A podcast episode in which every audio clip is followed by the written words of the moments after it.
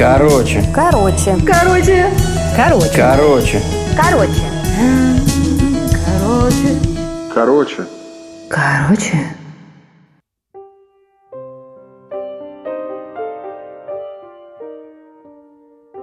Это история о чудесах, которые все-таки случаются в нашей жизни.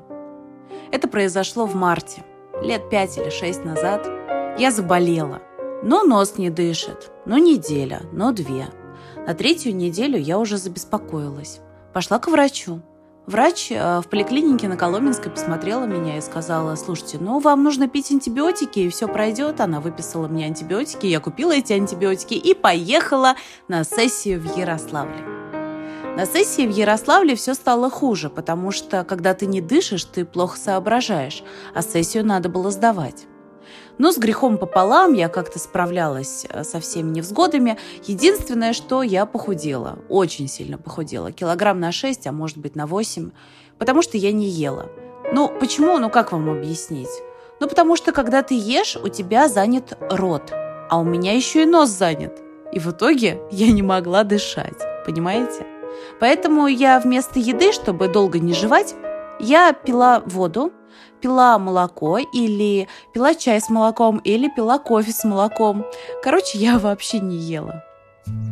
Сессия закончилась, и в какой-то момент э, я просто проснулась с утра и сказала девчонке, мне нужен врач. Это было воскресенье, прекрасное пасхальное воскресенье. Уже наступил апрель. А в Ярославле, как вы знаете, огромное количество церквей, и все православные люди отмечают Пасху. Это большой праздник, ну вы сами понимаете. Я говорю, девочки, мне нужен врач. А девочки говорят, Даша, сегодня воскресенье, Пасха, о чем ты? Мы вышли в аптеку, купили мне дольфин, залили мне соленую воду в нос, ну и голова моя разболелась так сильно, как не болела никогда. Я закричала, девочки, мне нужен врач срочно, прямо сейчас. И мы стали гуглить и искать, где есть место, где сейчас находится врач. Мы нашли такое место. Это было совсем рядом с нашим институтом. Мы прибежали туда. Двухэтажное здание, кирпичное, знаете, такое обшарпанное. Маленькая-маленькая коричневая дверка. И у дверей ну, какой-то мужчина садился в какую-то машину. Я забежала на ресепшн, стала кричать, девушка, мне очень нужен врач. Девушка сказала, слушайте, он только что сел в машину. Я понимаю, что я видела этого мужчину. Я выскакиваю на дорогу. Он как раз собирался отъезжать. Стала стучать ему в окно и просить, чтобы он мне помог. Он выслушал меня и в срочном порядке провозил в свой кабинет. Его кабинет я не забуду никогда. Это чистое средневековье. Но представьте себе обшарпанные желтого цвета стены, каменный пол, кресло, стул напротив кресла, такой столик. На столике стояла почему-то свеча, огонь. Я помню, что был огонь, и еще были какие-то, ну, большое количество железных предметов. Я не врач, но это то, чем пользуется обычно лор. И он начал меня смотреть, осматривать. Потом говорит, ну, одевайся, мы едем с тобой делать МРТ.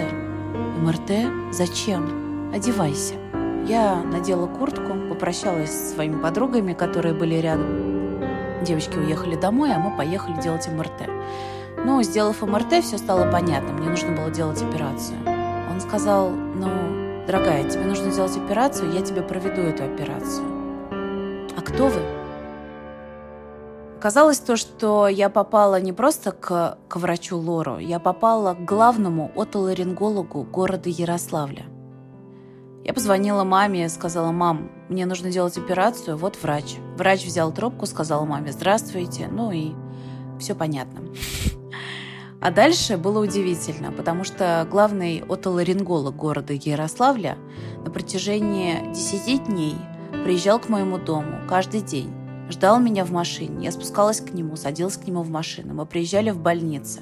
Я сдавала анализы, опять же, в срочном порядке, без очередей – нас пропускали везде, с нами везде здоровались. А медсестры смотрели на меня странно. То ли дочь, то ли любовница, непонятно. Но это глупости, конечно, потому что у самого Валерия Николаевича целых две дочери, и даже есть внуки, а еще есть жена. Ну а еще он очень много ездит на разные конференции. Это очень занятой человек. Я вообще не понимаю, как мне так повезло, потому что он случайным образом оказался в своем городе. Случайным образом я попала в его кабинет. А еще случайным образом он почему-то ко мне проникся, как к своему ребенку.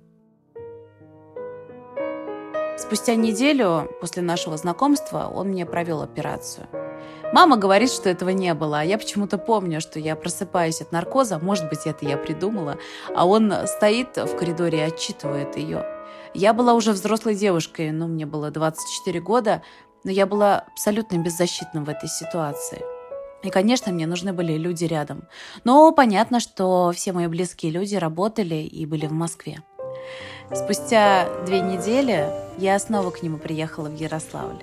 К тому моменту я уже могла есть. Я помню, как я села к нему в кресло, он на меня посмотрел и говорит, ну, что я могу тебе сказать? Теперь ты похожа на настоящего, здорового ребенка. Спасибо вам, Лукин Валерий Николаевич. И, кстати, сессию я тогда сдала на отлично. Диплом у меня красный.